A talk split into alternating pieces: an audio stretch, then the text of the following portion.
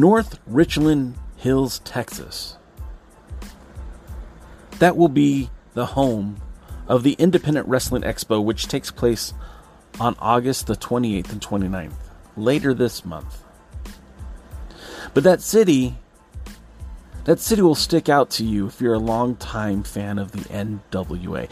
Specifically, if you were a fan of the NWA Southwest. Ken Taylor promoted wrestling in the state of Texas from May of 1998 till roughly about September of 2011. And from that 1998 creation till about 2001, the NWA Southwest held over 88 events in North Richland Hills. To say that that city is synonymous with the NWA is not entirely wrong. NWA Southwest was very important for the NWA for a long period of time, hosting world title matches, North American title matches, national championship matches. Guys like Kevin Northcutt, Hot Stuff Hernandez, Michael Faith, the Largigore. I mean, NWA Southwest helped to bring in many, many talented names to the area. Guys like Lance Cade. Guys like Lance Archer.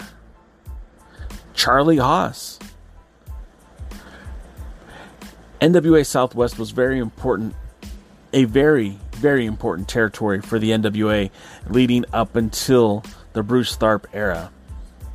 And on this episode of Jay Cal's View, we're going to look back at specifically the North Richland Hills area and why it's significant.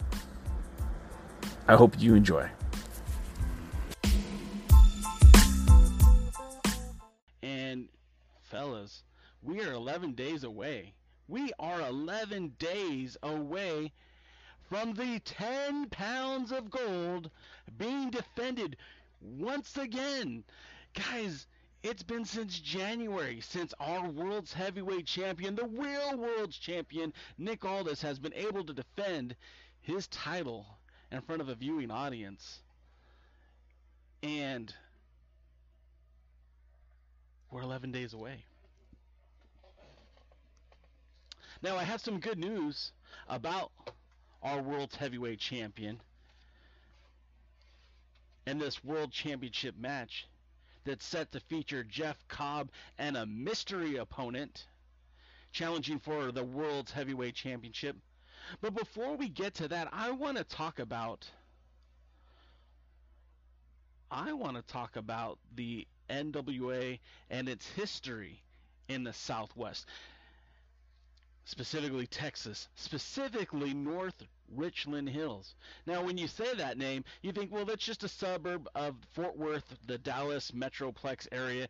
Ain't no big deal, right? You're right. I mean, for all intents and purposes, the NWA Southwest area isn't such a big deal, except for the history that it holds. The NWA Southwest promotion ran roughly around from 1997 to 2011. And during that time saw more than a few World Heavyweight Championship bouts in that area. But specific to the North Richland Hills, uh, which was kind of like the home front for the NWA Southwest. They had tons of shows in that area. Uh, a lot of those matches ended up on television in that area.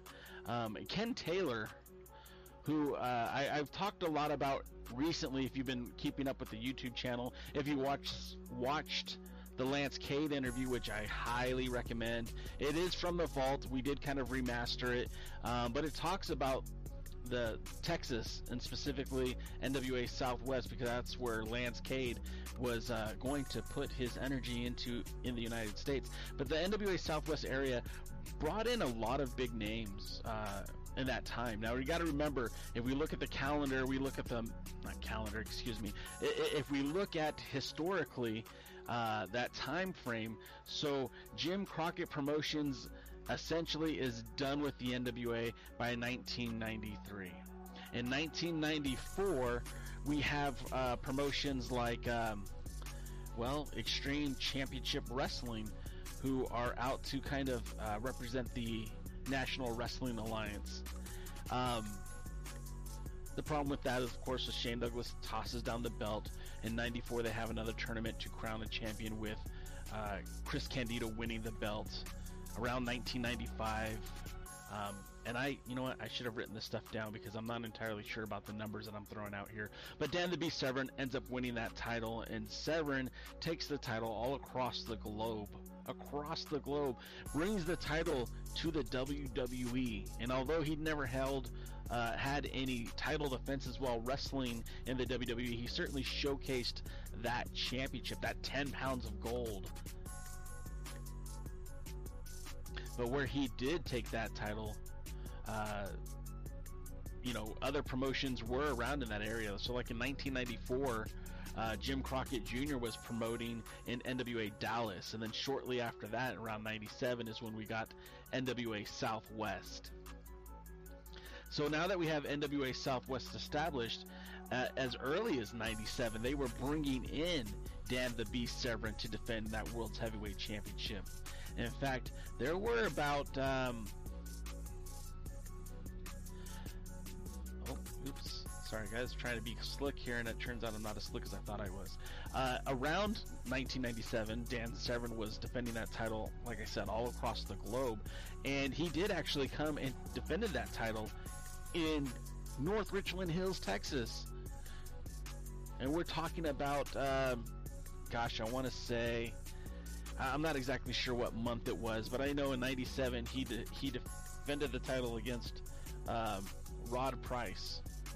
Uh, Rod Price was uh, fairly known in the area, but obviously never made a real um, big name globally after that. Uh, so Severn was the first guy uh, in recent history to defend the title in Richland Hills, Texas. Again, just a small suburb of the Dallas Fort Worth area. After Dan the Beast Severn uh, took that title around the world, um, then we get guys like, uh, well, Naoya Ogawa, who uh, Naoya Ogawa was actually the man that beat Dan the Beast Severn for that title. And Ogawa actually won that title in Japan um, and defeated Severn for that belt.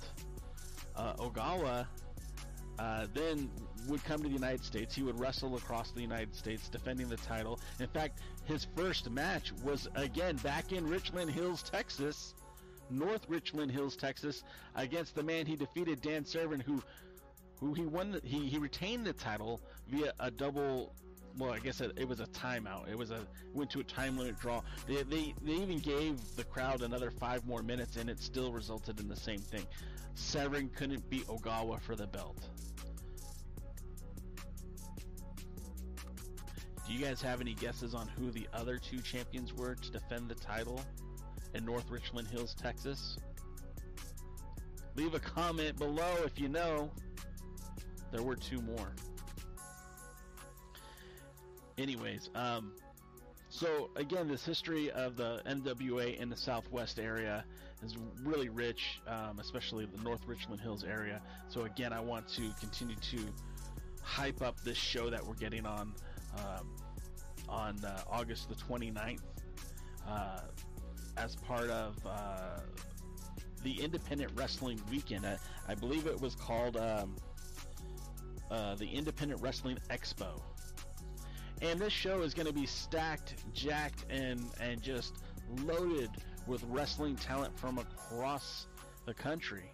You know, I, I, would say across the globe, but our borders are closed, so no, it's just across the country. But uh, you know, off the top of my head, I know that uh, EC3 from Impact will be there. I know Brian Cage from AEW will be there. We know that, uh, of course, Nick Aldis's opponent, uh, one of his opponents that night, will be um, Jeff Cobb, he will be there. And, you know, Jeff Cobb represents Ring of Honor, re- represents New, New Japan USA. And there's going to be so much more talent, talent from MLW. And um, I did ask, I did, I did ask about who, how we could see this show. Um, for those of us who don't live in Texas, who aren't going to be traveling to Texas, and uh, I, I was told by officials from the Independent Wrestling Expo that they hope to have this show on FITE. Now, that the questionable part about that is, um, with with all of these contracts, you know, I don't know how they're going to be able to, to swing that, but we'll see. We'll see how that goes. And again, um, I'm really excited to see Dan the uh, Dan the Beast Severn. Did I really say that? I'm really excited to see Nick Aldis, the national treasure, get back in the saddle once again. Um, to answer the question, because I see some of you guys are trying to throw the answers out there, the other two guys were Mike Rapada, Yes, Mike Rapada, the Colorado kid, and Steve Corino, the king of old school. In fact, Mike Rapada defended the title against Hot Stuff Hernandez. He ended up uh, being disqualified in that bout. And then, of course, uh, Steve Corino uh, wrestled Kevin Northcutt, uh, defending his belt against uh, Kevin Northcutt. Also, again, he was disqualified. Um, so, again, when the champion, when the champion heads to North Richland Hills, Texas. He's in, in good company of former NWA World Champions who've defended in the area. And historically, those champions have been very successful in retaining their titles. In fact, no NWA World Heavyweight Championship has changed hands while being defended in North Richland Hills, Texas. And I gotta believe that it's not gonna happen again.